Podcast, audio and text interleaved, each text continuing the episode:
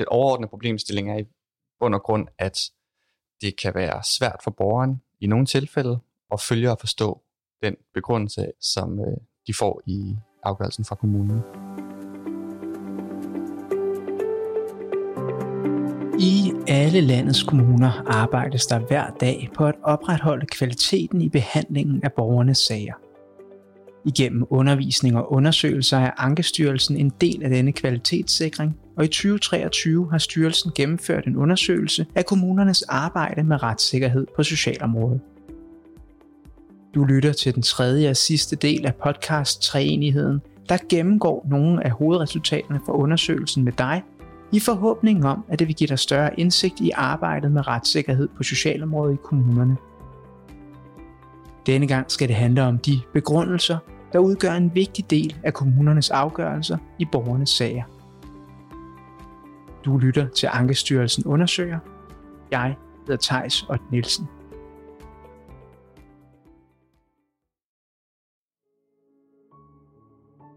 Til at hjælpe mig med gennemgangen af undersøgelsen har jeg allieret mig med min kollega i Ankestyrelsen, analysemedarbejder Axel Bastegård.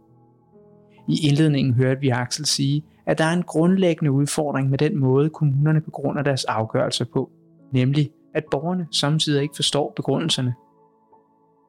Jeg bad Axel om at uddybe denne problemstilling. Man kan sige, at der er, der er flere ting på spil, som kan gøre det rigtig, rigtig svært for borgerne at forstå det her.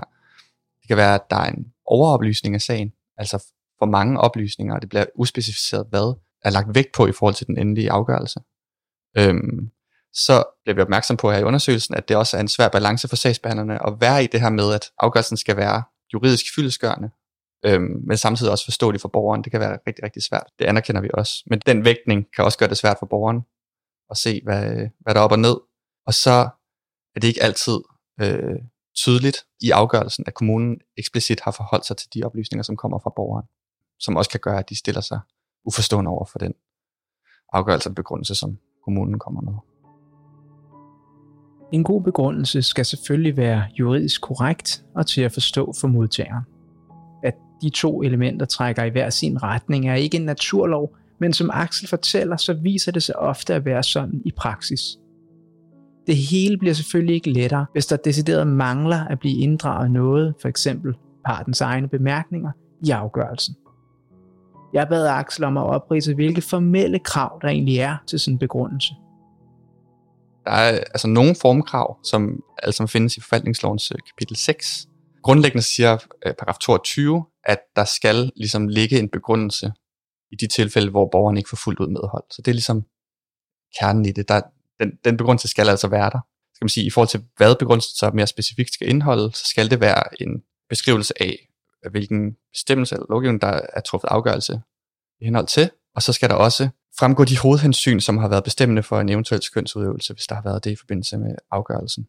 Og så skal der også være en, en kort beskrivelse af de øh, omstændigheder, som er betydning for afgørelsens resultat. Og så er det et forvaltningsretligt krav, at kommunen forholder sig til borgerens hovedsynspunkter i forhold til, øh, til afgørelsen. Retsregler, hovedhensyn for et eventuelt skøn og en kort beskrivelse. Det lyder jo ikke helt urimeligt, og djævelens advokat, som man vel må formode har en juridisk baggrund, ligesom 70% af medarbejderne her i Ankestyrelsen, kunne finde på at undre sig over, hvorfor det er så vanskeligt at udføre. Udfordringen handler i bund og grund øh, om sådan den her opvejning af, hvilke oplysninger, der egentlig ligger til grund for den afgørelse, som, som kommunen kommer frem til i sidste ende. For specificeret, det er den her oplysning og den her lægeudtalelse, som i virkeligheden ender med at gøre, at vi når frem til det her resultat. Du har udtalt det her og det her og det her. Det forholder vi os til på følgende måde. Ikke nødvendigvis, at det er så det, der kommer til at vægte, men i hvert fald, at man har forholdt sig til, hvorfor det så ikke vægter i så fald. Så det her med at give overblik over oplysninger, vi har, og hvilke oplysninger lægger vi så til grund for afgørelsen. Ja, præcis. Øhm, og alt det her uden, at det bliver for langt.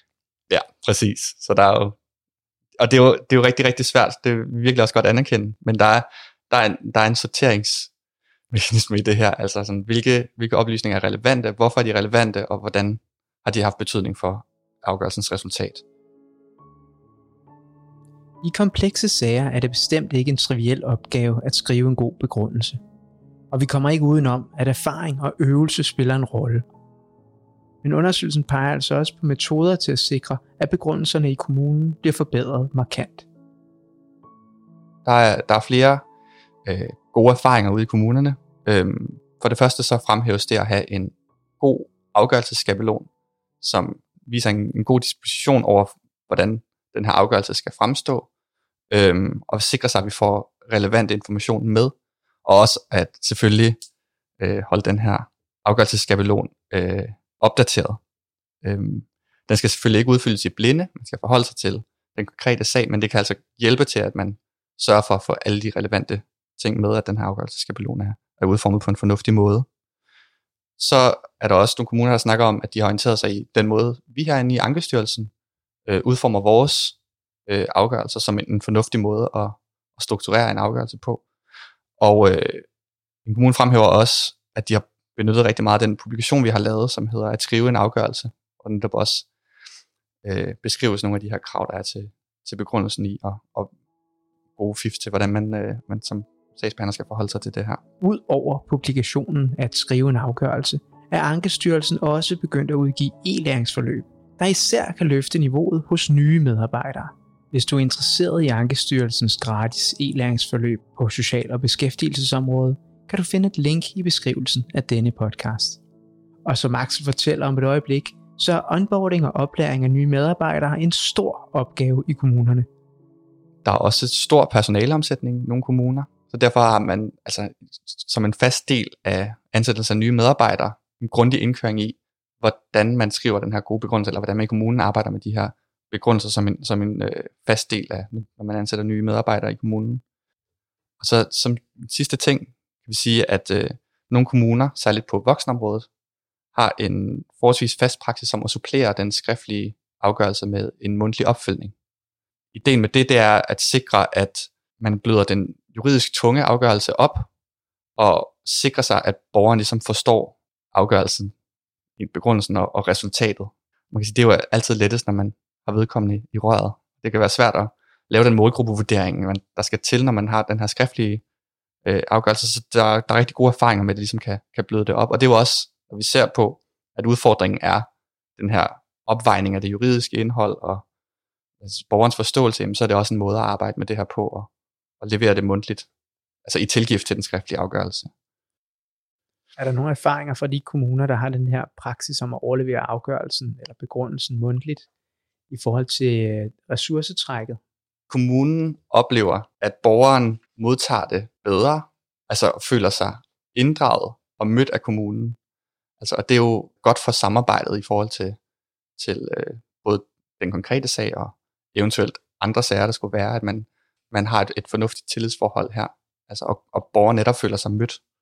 En kommune, som har arbejdet rigtig meget med borgerinddragelse og, og borgerdialog, øh, taler om i forbindelse med den her mundtlige overlevering af, af afgørelsen, at, citat her, det, det er lige før nogen ligefrem er bange for at åbne deres e-boks, fordi de har fået en sms om, at der er kommet et brev, og åh oh nej, hvad er nu det for noget? Fordi de kan også have snitfladen i mange forskellige afdelinger og vende på afgørelser på mange forskellige ting. Øhm, så det de prøver, det vi prøver er at rykke den bekymring ud. Så det kan godt være, at det ikke er et positivt svar, men at rykke bekymringen væk fra det der e-boks.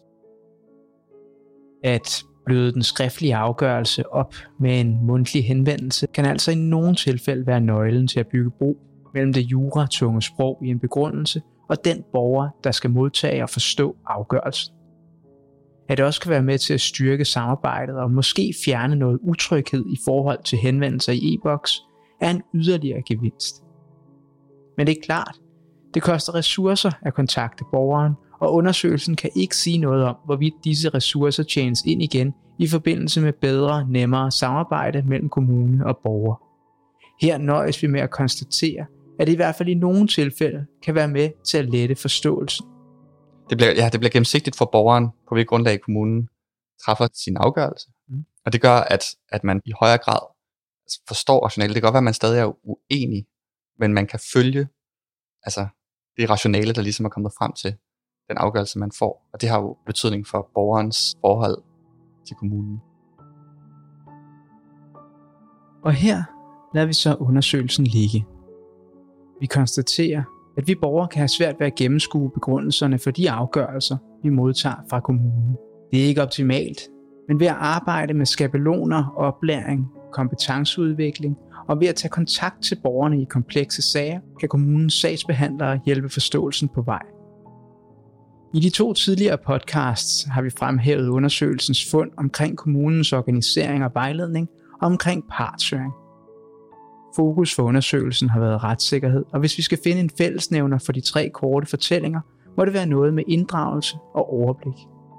Hvis kommunen formår at inddrage os borgere, så vi forstår, hvor vi kan få hjælp, hvornår vi kan blive hørt i vores sag, og hvad der ligger til grund for afgørelsen i vores sag, er vi langt tættere på at lykkes med at forvalte lovgivningen på en måde, der vækker tillid og forståelse. Det er langt, langt lettere sagt end gjort, men ved at være opmærksom på udfordringerne og på nogle af de mulige løsnings- eller forbedringsforslag, kan vi formentlig gøre det bedre.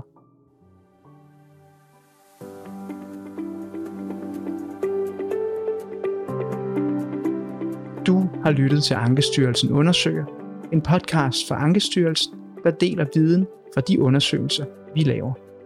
Tak fordi du lyttede med, og fortæl os gerne, hvad du synes om den her podcast. Du kan sende en mail til thon ast.dk.